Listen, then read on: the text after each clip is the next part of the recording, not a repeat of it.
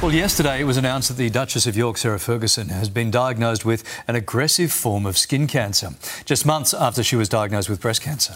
A spokesperson said that the 64 year old had several moles removed for analysis while she was undergoing reconstructive surgery following her mastectomy. Now, her medical team is now investigating if the cancer has been caught in the early stages. And for more, we welcome back Dr. Kieran Kennedy. Um, good morning, nice to see you. Uh, can we start with the basics? She's been diagnosed with a malignant melanoma melanoma. How mm-hmm. serious is that?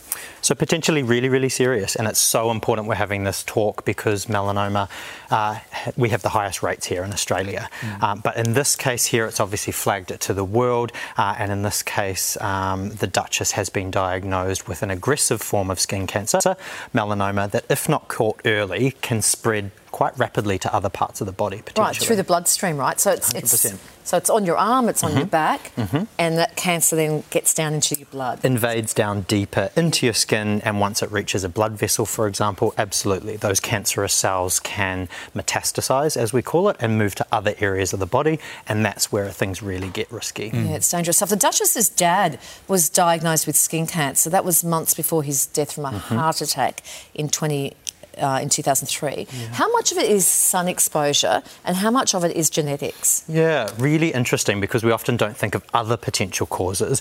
One of the main risk factors is obviously UV exposure through sun exposure or solariums and different things, but there's definitely a genetic factor here too. So if you have a first degree relative who's had a melanoma, your risk is increased compared to the general population, and there's a very small number of cases where it's a familial or hereditary form of melanoma that pops up throughout generations as well. Right, so you encourage people to to check themselves over? What are the sort of the red flags? What are we looking for?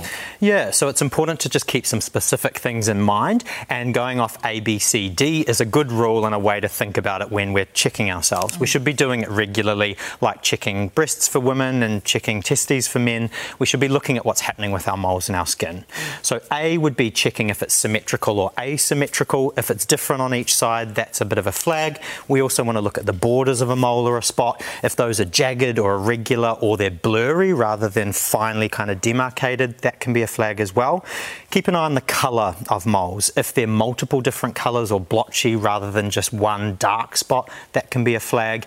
And a bigger spot or mole is also more risk of turning into a melanoma. Okay. And then if anything is changing or new, that's E there on the evolving, we need to really flag whether things are changing, which is why keeping an eye on them regularly is important. If it's growing, bleeding, getting high higher, bigger, if it's starting to itch or hurt, all of those should flag seeing your GP ASAP to get okay. checked. How often should we be getting a professional skin check? And does it differ, say, if you're um, an olive skin person as opposed to a fair skin person? Yeah, so the important thing with melanoma is we have a risk of melanoma regardless of our skin tone. Uh, and so it's important to get checked, especially if you have other risk factors like a family history. Mm. We should be checking our own skin regularly every few months or so. Uh, and if we have risk factors like that genetic link, if we are fairer skinned, if we've had a history of sunburn or tanning, especially as kids, then we should be getting checked with our GP, I think, is an initially a good mm. place to, to start.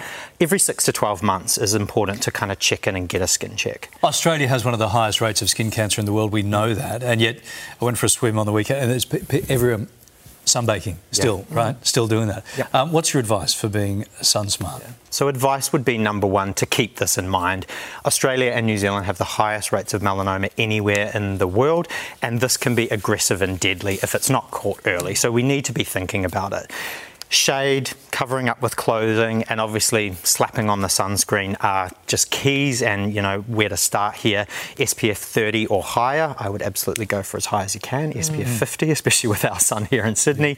Um, and so it's just keeping mindful that sun exposure increases the risk and doing what we can.